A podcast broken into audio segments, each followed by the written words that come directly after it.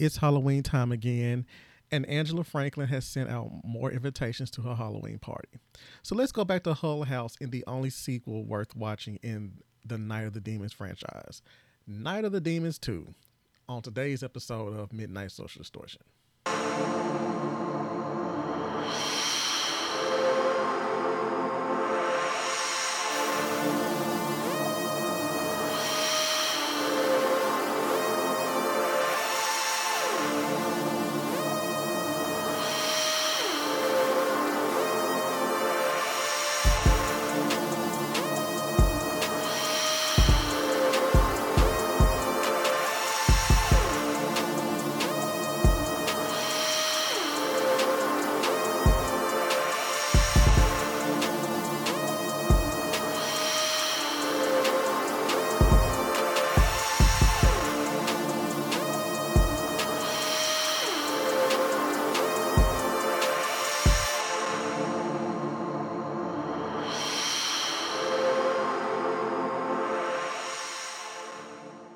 And good evening. Welcome to another edition of Midnight Social Distortion.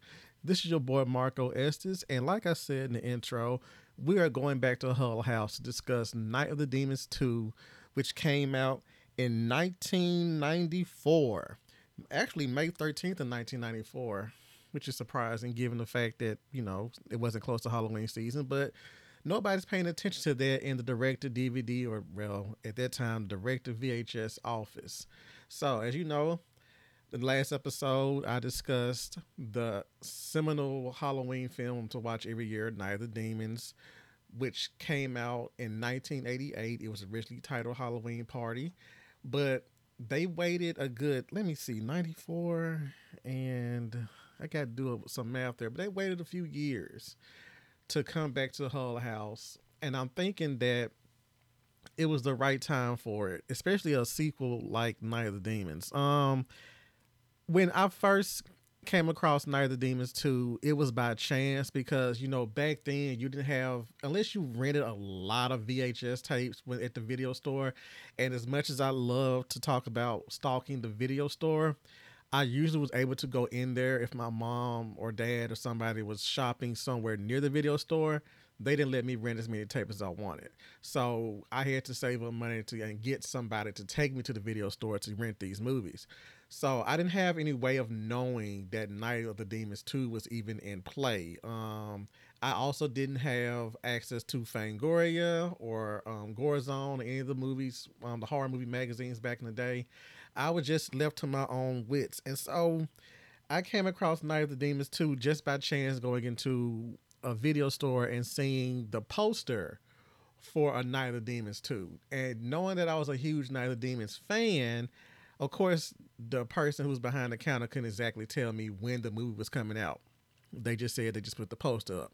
I think it was one of those days where they didn't feel like looking up shit, because I'm pretty sure they probably had like a magazine of some sort to tell them what date the movie was going to come out at. So, but anyway, so I had to keep checking back to see if the movie actually came out, and never got a chance to see the movie on VHS because, you know, either it came in, was checked out, and never brought back again.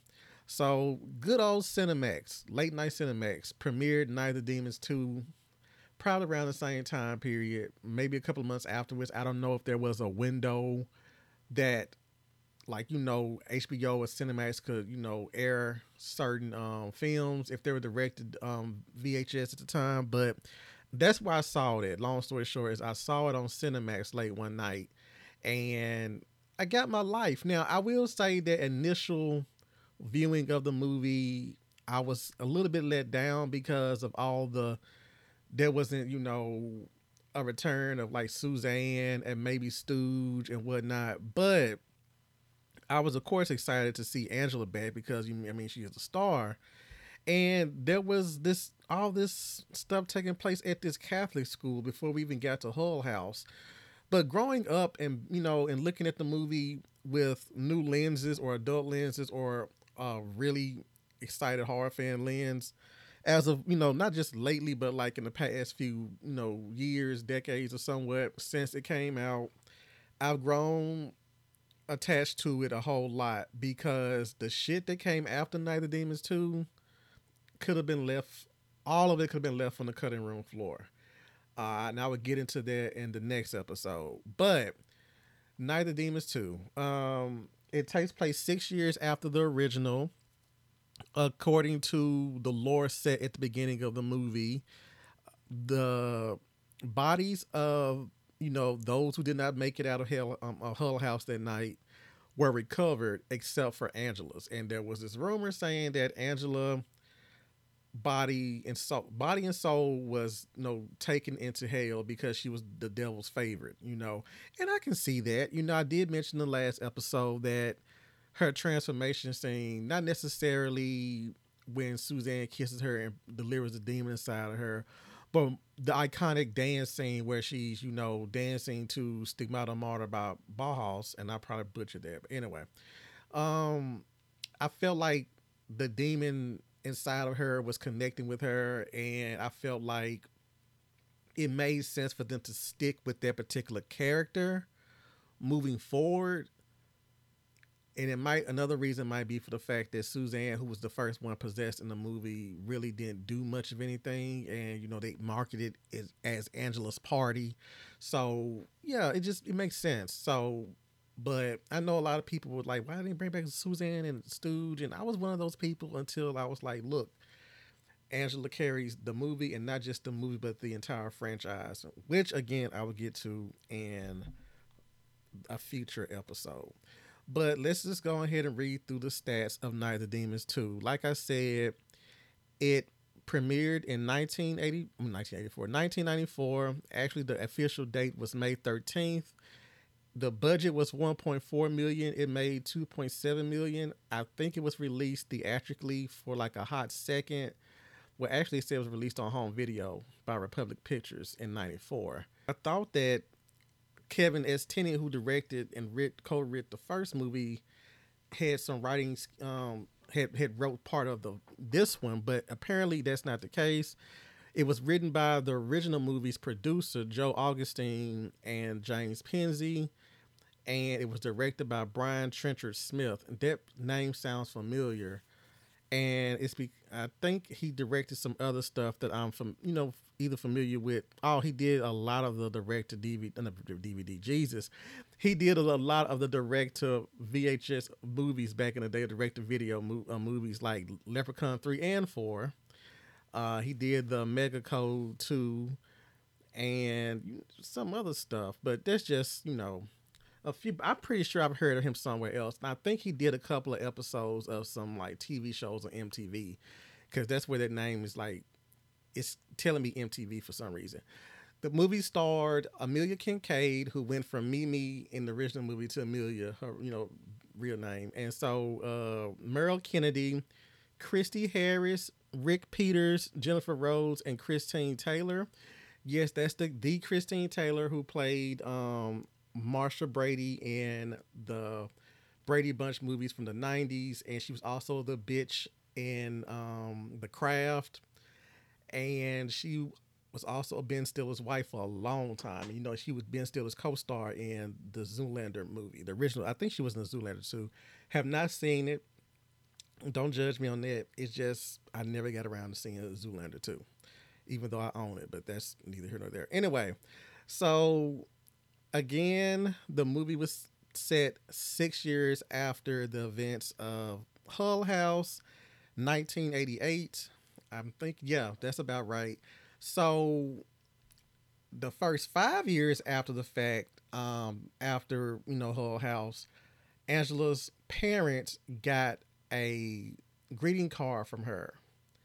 And after that happened, they eventually killed themselves, which left Angela's younger sister, Melissa, who the school that she's sent to named Saint Rita, she's given the nickname Mouse by her, you know, fellow students who really don't like her that much because she's very meek and, you know, she just looks like the anti-Lydia. She kind of gives you, Lydia Dietz from the Beetlejuice, but not as bold as Lydia. You know, she just looks like if you touch her, she's going to crumble. And that makes sense given the fact that your sister disappeared in this massacre at this, you know, haunted, you know, location, and then your parents turn around and kill themselves after receiving a, you know, Halloween greeting card from, or invitation from your supposedly deceased sister.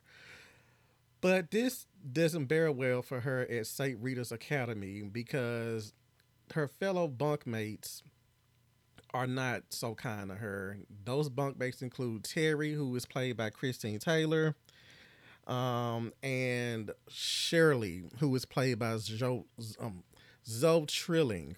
Now, BB is another one of the who's played by Christy Taylor. She's another one of the bunkmates, but she's not nasty. She's actually more, she's more caring about the well-being of Melissa, aka Mouse. And when, you know, she's the good girl, you know. But you think that the movie's going to be about Melissa and, you know, these girls are just deemed to be slaughtered later on in the movie, but, you know, that's not what you initially think. I mean, that's not what you get. I get to that later. While the girls are sitting there talking to their in their dorm room, there's guys across the hall, of course, staring at them. And I made a note to say that the whole scene of the guys looking at the girls undressed came across as very homoerotic, because all of them were their underwear. And these are not like boxers, but they like to hit on tight. I think they hit on tighty whites, and they're all like saying like, "Oh, I gotta watch. I want to watch next. I want to watch next." And it just, I don't know. It just gave me like a I cannot pronounce the man's last name to save my neck, but if you know what I'm talking about, especially if you're gay and into direct to DVD horror or direct to VHS or direct to video horror, David Duchovny, who did a lot of that shit back in the day, you know. I'm trying to think of this series, The Brotherhood. If you know The Brotherhood, then you know who I'm talking about. But it just seemed like it was a lost scene for one of those movies. And in the midst of that little group is Kurt, Johnny, who is, I guess, BB's boyfriend, and another guy named Perry, who is not into the oogling of the girls. He's more into his books. So Perry looks like he would be the good guy that might end up getting paired up with Mouse, though, but again, that's not the case. And the two adults in the movie that are looking over these kids are Sister Gloria, who's played by Jennifer Rhodes. And if you don't know who Jennifer Rhodes is, then you can remember her. If you saw Slumber Party Massacre 2, she plays Courtney's mom, Courtney and Valerie's mom in Slumber Party Massacre 2. The father is Father Bob, and he's played by Rob McCary. Father Bob's, I think, is like relatively new to the campus in his position. So he teaches the boys while Sister Gloria teaches the girls. And I'm pretty sure there's other staff members on the you know, roster or whatever, but we only focus on Sister Gloria and Father Bob. Father Bob is very oblivious to what's going on around him. He is all about, you know, keeping order, but he's like lackadaisical about it. Unlike Sister Gloria, who is like, no kissing, no public displays of affection, no hand holding, no flirting. She's just downright all about the Lord. Now, she's no Sister Jude, excuse me, Angela Jessica Lange from American Horror Story Asylum, but she is Sister Jude without the sadistic nature, if you will. So one of Sister Gloria's lines in the movie is, "A kiss is a sin if it's an upper persuasion for a lower persuasion." You know, just it's goofy funny, but it's just still like, you know, that's how serious she is about the shit. She's kind of slick with her stuff. You kind of like her, but at the same time, if you were a teenager at that time, you're probably like, girl, gone on somewhere. Like, it's not that damn serious shit. But St. Rita's Academy is like perceived as like a boarding school of sorts, but it doesn't give that feeling, because most of the kids like BB, Mouse, even Perry to a certain extent, don't give off like bad kid vibes. So you just send them to a boarding school to get rid of them.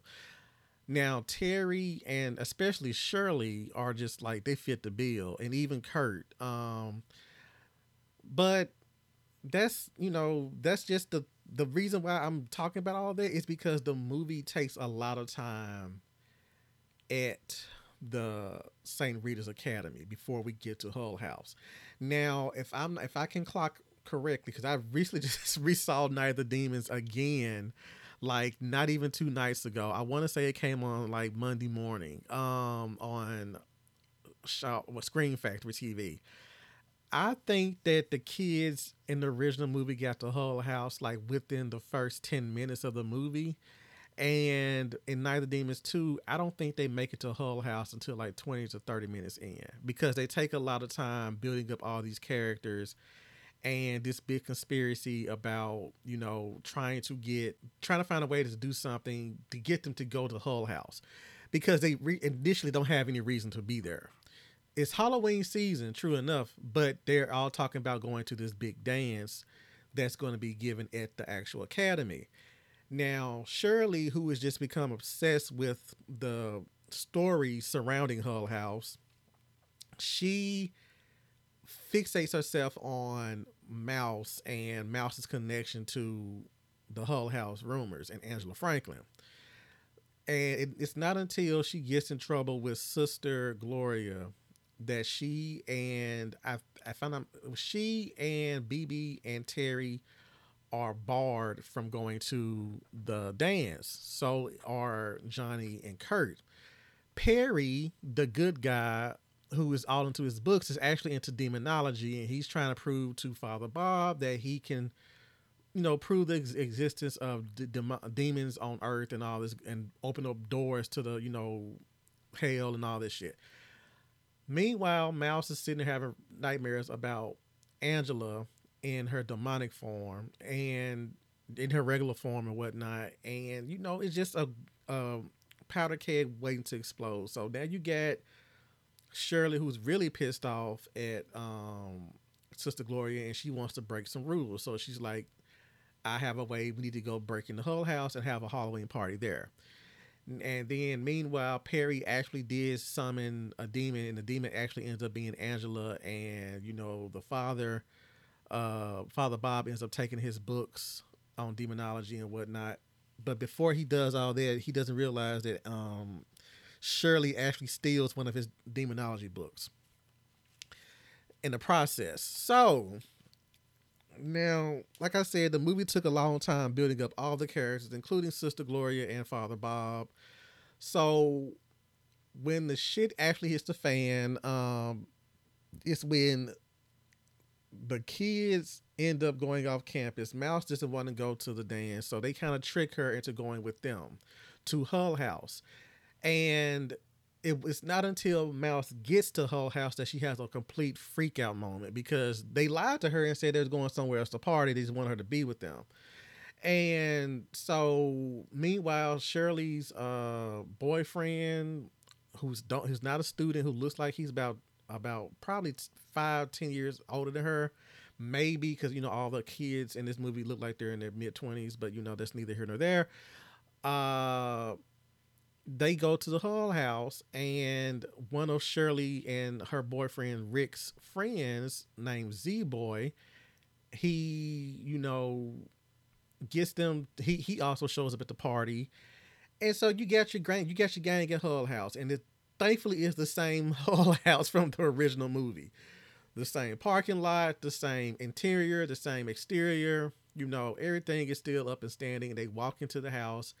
And you're thinking like, okay, shit's about to hit the fan. Angela's already floating around the house, ready to sit there and do some damage, but she's not revealing herself to the kids because, you know, she didn't want to scare Mouse. And she's like, you know, oh, my sister's here. That's a perfect opportunity, blah, blah, blah. So you're waiting for shit to pop off. And they go out and explore the house. BB and Johnny go and have like this little makeout session. I think they actually did have sex, but I don't know, because Angela was sitting there watching them. They kept flopping back between that situation and I think Terry trying to stop Shirley and Rick and Z-Boy from like tying Mouse up and offering her as a sacrifice to Angela. And Rick, I forget, I think Kurt is somewhere. I can't recall where that boy was at because, again, he had a bigger role at the beginning of the movie, but then once Rick enters the picture, he kind of just standing there looking stupid as he's bonding with... actually, that's what happened. He was bonding with Terry. They heard Mouse scream. They run into the living room and find out what the real plan was. And in the process of all this, the demon, or technically Angela, appears, and you get kind of like a... I don't want to say a remake, but kind of like a homage to the original movie when the demon leaves the basement, and it kind of like... gives the scent of the funky smell and then the roses and then, you know, all of that. But this is when the kids decide, okay, this is too much. Let's just go. In the meantime, BB finds Suzanne's lipstick in the bathroom and she takes it with her. Also, Z-Boy is trying to, I forget what he's doing, but he gets separated from the group and he is attacked by Angela, who rapes him and, you know, puts a demon inside of him, you know, via kiss. So she does that first for she sits there and gets her, you know, rocks off or whatever. I'm sorry, but that's just how it was, you know. And then the kids make their way back to, they make it back to Saint Rita's Academy. In the meantime, on the drive back, BB tries to apply the lipstick on to her lips, and then like the little demon tried to go through her mouth and she drops the lipstick, and Shirley picks it up and pockets it, you know, as a memento from Hull House. And remember from the original movie where they said that the demons cannot cross over the underground stream? Well, that was a loophole, you know, possess an item inside the house. And, you know, I guess that was a loophole. But to me, it's like a loophole with a loophole, because it would seem like the demon would have been eradicated no matter what, how it was transferred out, you know, but that's just me. And they get to the party. And of course, Shirley tries on the lipstick, gets possessed by Angela.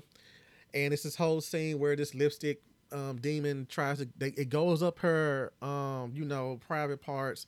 Then Angela kisses her after she comes out of the lipstick tube. And it's just like, so why did Shirley get possessed twice? I felt like the demon possessing her via, you know, insemination was enough. But then they had Angela show up and give her a kiss. Kind of like, it was very erotic. It was more erotic than what Suzanne did with Angela in the original movie. Then a possessed Shirley goes downstairs and... everybody's attention has turned to this now fully, you know, their Angela. She's there, but she's not demonic. She's doing a dance to lure all the boys to the yard and whatnot. And Shirley's like a groupie on the ground, I mean, in the crowd, trying to like mock her and everything. And I put a note down saying that Shirley wished she was about their business, but clearly she's not. I feel like Shirley was one of those. She wanted to be a mean girl and a bad girl so bad, but she was not about that life. Let's just say it like that. So Sister Gloria notices Angela and kind of chases her out and loses track of her because she's like, you don't belong here. You don't go here. You're not a student here. And then she kind of picks up on something being odd about Angela. Meanwhile, Shirley kills her boyfriend, Rick, by burning his hands via him touching her titties and stuff. Then I think she snaps his neck. I don't know if she kisses him or something like that, but, you know, he's now possessed. And the party goes buck wild crazy. All the kids start running out and whatnot. And meanwhile, all this stuff is going on. Mouse ran back to her. When they got back to campus, Mouse went back to the dorm and was pissed off at them and didn't want to come to the, you know, party. So that's where Angela runs off to, is to get her sister and con her into coming back to Hull House with her. Meanwhile, Terry and Kurt are in the back of a car making out. In the midst of that, Angela appears and kills Kurt. And Terry, running to go hide, comes across a possessed Shirley, who of course passes on the demon via kiss to Terry.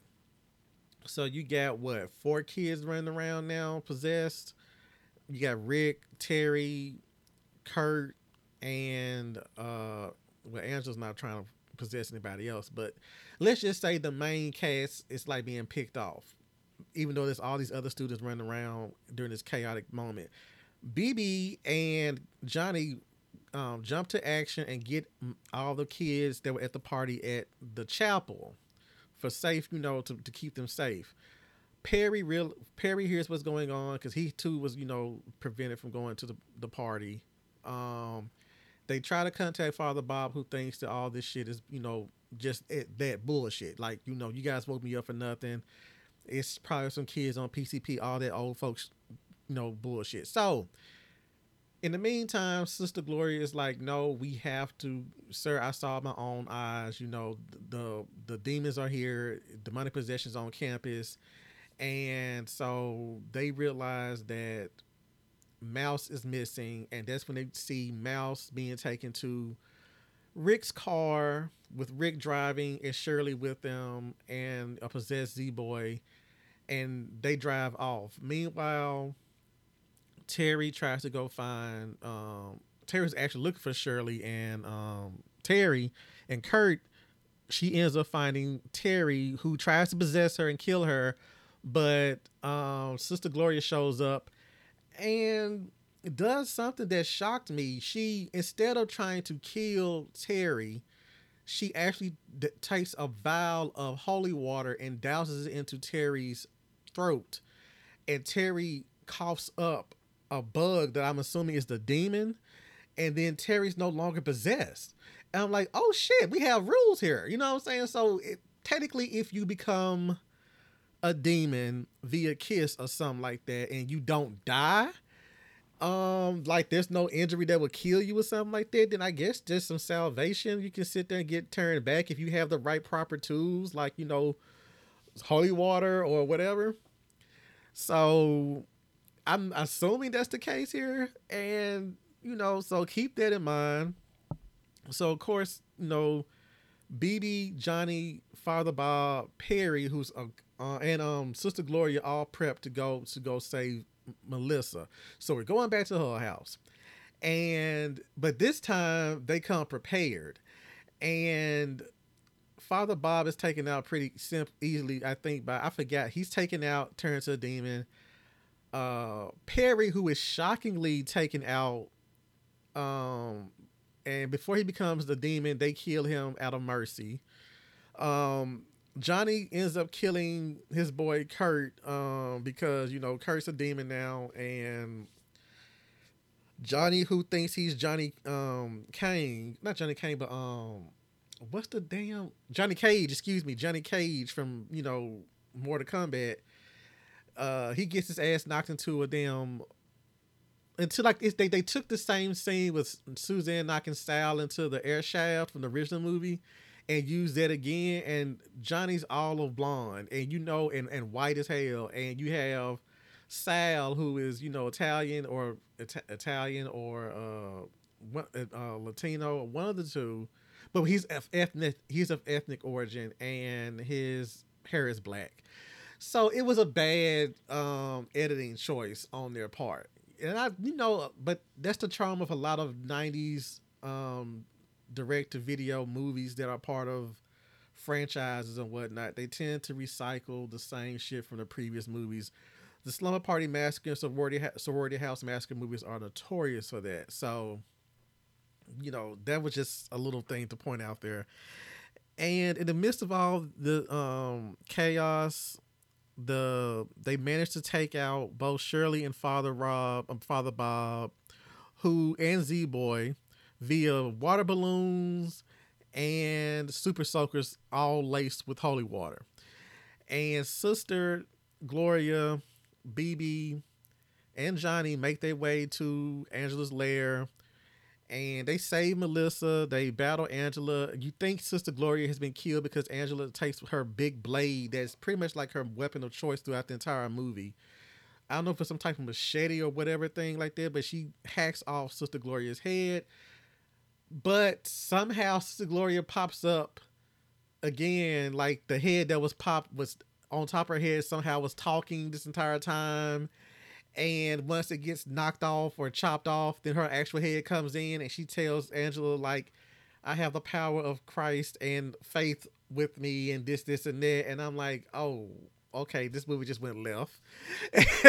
So then they try to get out the house, but then Angela has one last surprise for them. She turns into like this super snake demon where they have to battle, and they take the sunlight outside, and there is a window that has some boards boarded up, and they take the boards down. The boards end up looking like a cross. Excuse me. The board is in the shape of a cross, and the cross lands smack on Angela's chest across her heart. That's better. And it blows her up. The kids and Sister Gloria, the kids including Mouse, Johnny, BB, and Sister Gloria make it back to campus where all the students are waiting for them. For what reason, I don't know. I'm like, do y'all not have any other supervision on this campus? And like, as long as I was not attacked by the damn demons the night before, I'm not going to be waiting up for you motherfuckers at all. You know what I'm saying? So it's like, if I'm going to do anything, I'm going to call my parents and be like, yo, Mom, some crazy shit happened last night. I want to go home. Try to get a refund on this bullshit-ass boarding school experience. But the movie ends with a party-goer from the school picking up the lipstick, Suzanne's lipstick tube, and she opens it up, and then the lipstick turns into this snake that... jumps at the screen. The movie ends. It's a bad CGI moment, and yeah, it was just bad. Anyway, that's Night of the Demons 2. I did write a few notes down. Again, like I said, I put down that Terry's a follower, and that was one of the things that I noticed. Even though Christine Taylor is out of all the girls in the movies besides Angela, Christine Taylor was the most recognizable person. For me, because I had seen her on Hey Dude, I don't know if a lot of people knew that Christine Taylor, I ain't say she started on Hey Dude, but that's the show that I recognized her from was Hey Dude. So she was the only recognizable person in the cast, and I was like, thought that she probably would have been a better, mean girl, and like she would have been a better Shirley. Not saying that Zoe Trilling did not do her thing. It's just that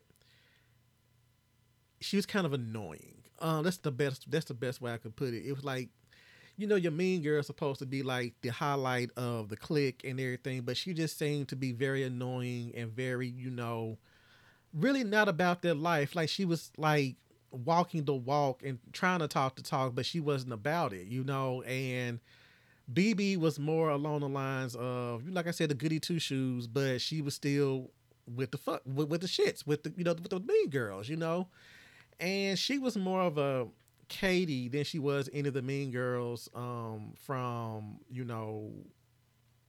would say Shirley was meanest, and Terry was more along the lines of a Gretchen Wiener. You know what I'm saying?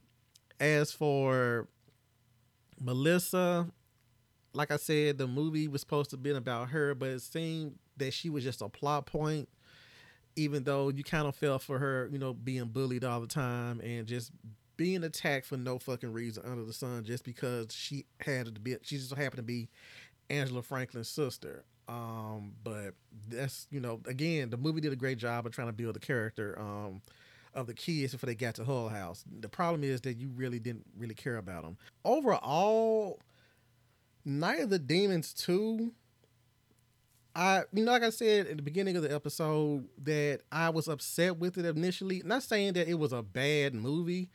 It was just like, it wasn't the original. And because, again, this movie had some big-ass shoes to fill. And especially by being like that much time had passed before we got a sequel, Not saying that Night of the Demons at that time for me had not, maintain this cult status, because I think it still was a big fixture for a lot of horror fans. I just feel like initially that the second movie did not live up to the potential of the first movie initially. Then, you know, especially when, you know, they constantly show Night of the Demons. You know, I could go rent Night of the Demons if I wanted to see it. If it wasn't airing on some channel, I could, you know, go to the video store and rent it. You know, I told you that they probably had to get like a second copy of Night of the Demons 2 and to replace the original one that was, you know, not brought back. But even if it eventually came back into the store, I just did not have the urge to want to watch Night of the Demons 2. Now, if it was on TV, I might watch it on Cinemax or HBO or Showtime or whatever channel it came on. But it was like, you know, if I have to watch the original or the sequel, I'm going to watch the original at that time. Now, growing up and nostalgia factor kind of put to the side, I would say that I feel I give Night of the Demons 2 a lot of kudos because it actually did try to do something different. And a lot of horror movies at the time were trying to do different things, but they were falling on their faces. And some of them are still on their faces. Jason Goes to Hell. And some of them are actually, you know, considered ahead of their time. And I'm thinking of Wes Craven's New Nightmare. But there was a lot of movies that all tried to do something different with their long-established franchise. Like I said, New Nightmare, Jason Goes to Hell, even Return of the Living Dead 3, because you could have easily did another incident where the trioxin canister ended up in another community, and then all of a sudden you got these brain, you know, eating zombies running around with a few group of unlikely heroes trapped in the midst of all of this trying to make their way out. Instead, it did this whole, you know, love story, and it kind of gave you a bit of a, it kind of furthered the mythology for that particular series with the trioxin and them trying to find a way to use it, weaponize it, because it's supposed to be weaponized anyway, but you actually saw it in action, and it wasn't like this big apocalyptic situation with zombies running all over the place. Everything was contained. And I don't think most zombie movies at the time were doing contained storylines or whatnot, but then Night of the Demons 2 also did something different by, you know, trying to not have the entire situation take place at Hull House. It gave you a different location. It tried to expand upon the mythology to make more stuff possible, because I guess it probably felt like, I don't know what the writer's intentions were. I haven't listened to any commentaries or whatnot. I only research I did was via Wikipedia before I did this episode. But as far as why they chose to put half the movie at Saint Rita's and half the movie at Hull House, but looking back, this is why I feel like the second movie stands out a whole lot more now, because it gave they tried to do something to, I guess, carry their franchise on. Because think about it, if you had the stick of lipstick outside of if that was a conduit for the demons to come, and you also saw Perry sit there and kind of conjure Angela through a mirror in the movie, which means that you could probably, you know, have the demons pop up at another situation, maybe a Halloween party in somebody's like house or something, and, you know, shit just go. And who could sit there and say they probably could have did like the whole entire town being like, you know, overrun by demons or whatnot.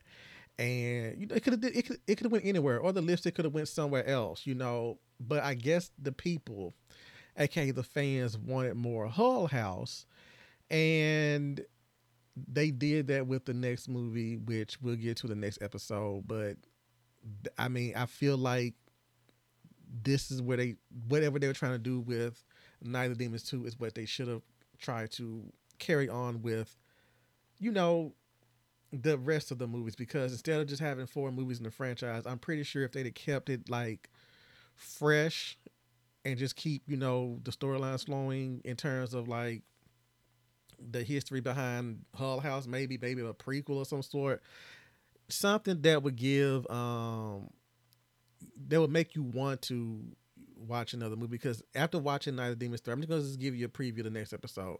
After watching Night of the Demons 3, it was kind of good that the franchise went cold after that, because it was just not good at all. It kind of went from like, you know, top tier, you waiting for the next movie to come out after Night of the Demons 2, and then you sit there and get Night of the Demons 3 and you're just like, ill.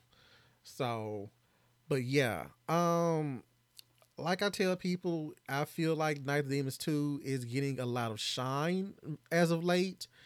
I don't think it's streaming anywhere. I know certain people, you could have found it on YouTube. There was a DVD release, I think in 2007, of the movie, and I think it's out of print right now. But Shout Factory, you know, the owner of Screen Factory, just recently announced that they're going to be bringing both Night of the Demons 2 and Night of the Demons 3 to Blu-ray for the first time. I think that there was a Blu-ray of Night of the Demons 2. There is a Blu-ray version of Night of the Demons 2 out there, but I'm thinking that Shout Factory is getting ready to bring Night of the Demons 2 to 4K, if I'm not mistaken.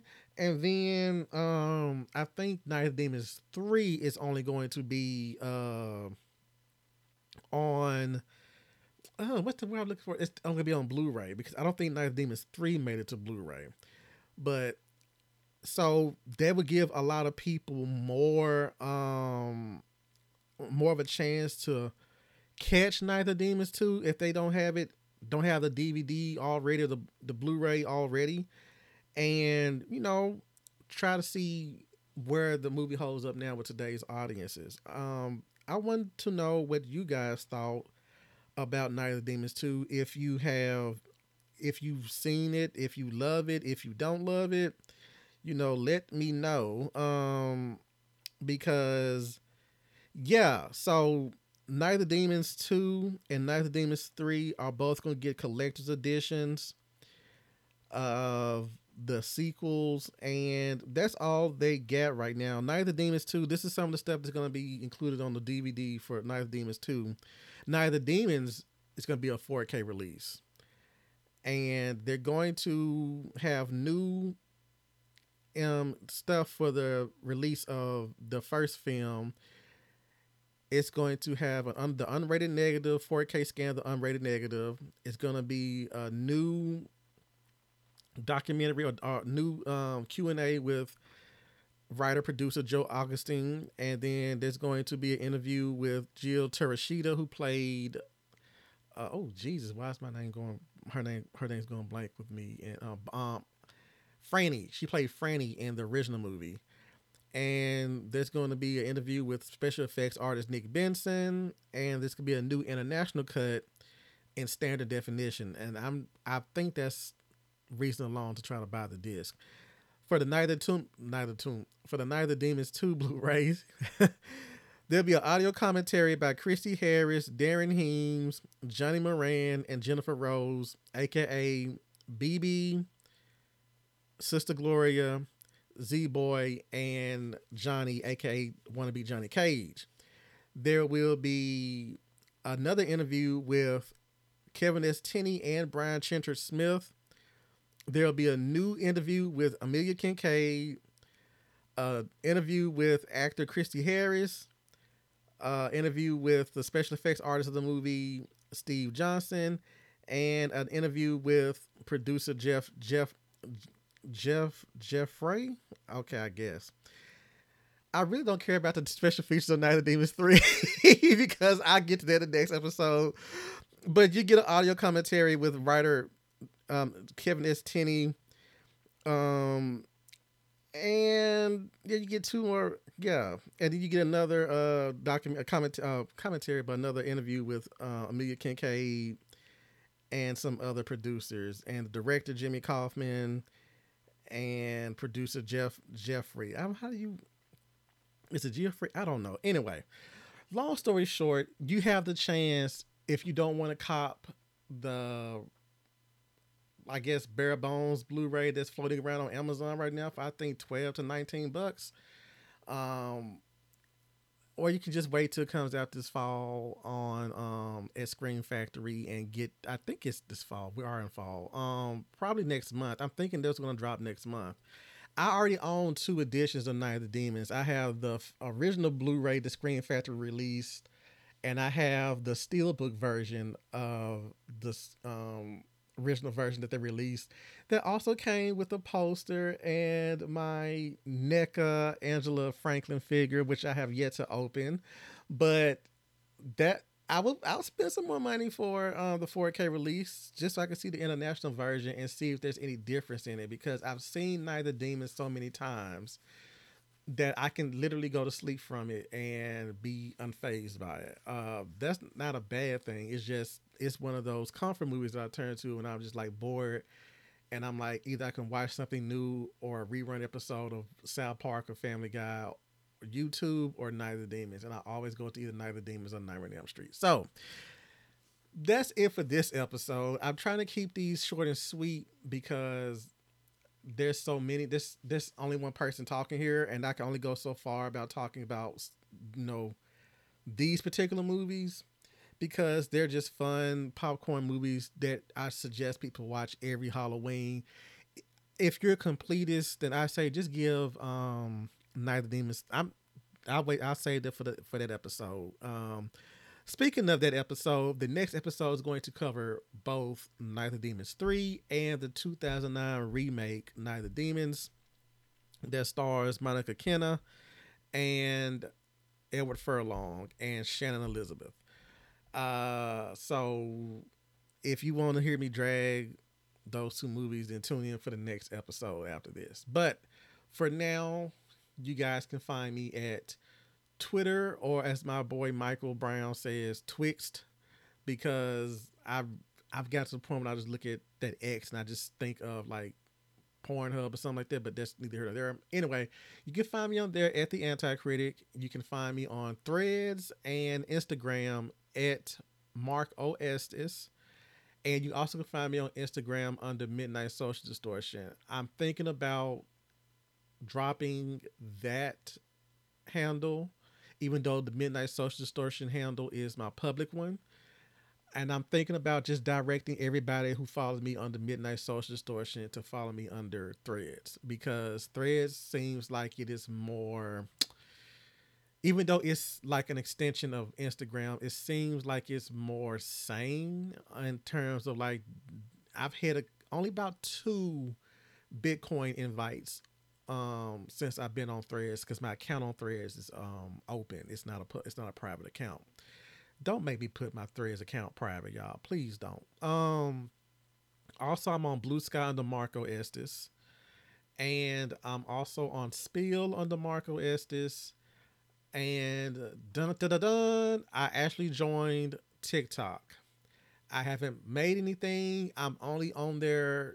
I'll jump in and jump out because it kind of scares me, and I shouldn't be scared because there's people that are older than my mom that have TikTok accounts, and I should just go on here. They actually use them and they actually make content, but I'm still trying to learn the format and see what I can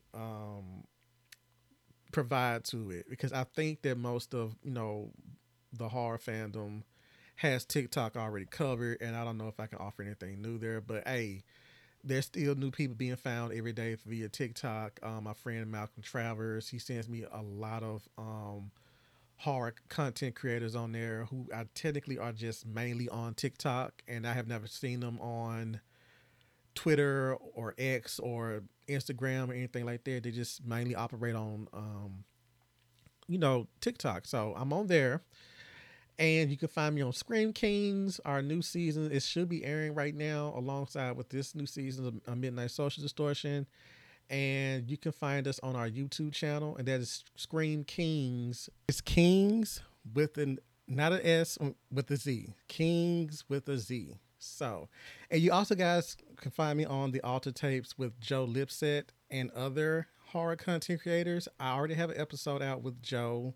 The Alter Tapes are pretty much a podcast that reviews the alter horror shorts on YouTube. I cannot for the life of me remember what episode we did, but I know it's dealing with it had a gay theme, and it's a, you know, it's a great episode. I think you guys should follow Alter on YouTube, and that's ALTER. And you can find a lot of damn good horror shorts on there, and they're well done. They're well made. Some of them are probably, screened at a lot of horror festivals, and they just made their way to Alter. I'm still learning how the Alter brand works. So just check us out. There's an entire backlog of not just Alter movies, short films on YouTube, but also reviews by your favorite horror content creators out there. So those are the places you can find me at. This fall is going to be where we all know what time it is. It's spooky season. This spooky season is going to be pretty busy for everybody. Even though there is a writer strike still at hand, and there's a actor strike, there's still stuff to look out for that I might be popping on talking about, depending on if we're able to do that, because horror content creators on through podcasts and Instagram and social media and all this stuff have made are in solidarity with the strikers of the WGA and SAG unions. So I don't know if we're going to be doing anything for Chucky that comes out this fall, because that's technically promotion. But we have stuff to look out. We have stuff to look forward to. And so maybe we can probably say, yeah, this episode was great last night, and that's about it. Other than that, we will be still doing stuff for like I said, Scream Kings is coming out with a new season.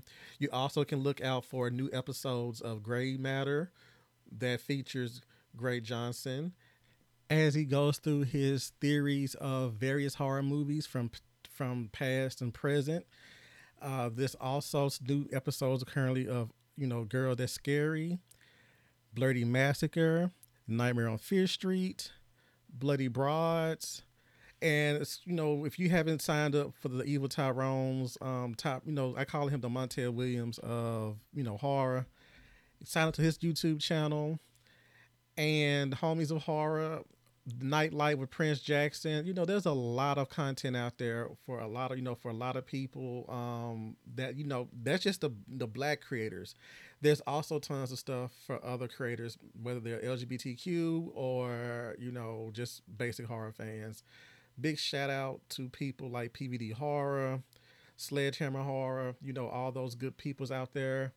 And even Half-Ass Horrorcast. I haven't seen anything from them lately, but if I don't get a video from them, I'm going to be mad, because usually when they do their Halloween tours, or rather their Halloween, treks to different stores to see what Halloween stuff they have, that's like the official. For me, I just know it's spooky season. But we have, everybody's made it official that September is officially spooky season. So when this airs, we'll be well into it.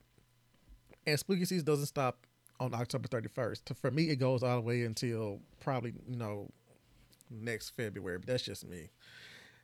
For me, it's really every day. But, anyway. Trying to wrap this up, because we done went way past Night of the Demons 2. Like I said, hit me up on my socials, hit everybody else up on their podcast, and until next episode, peace.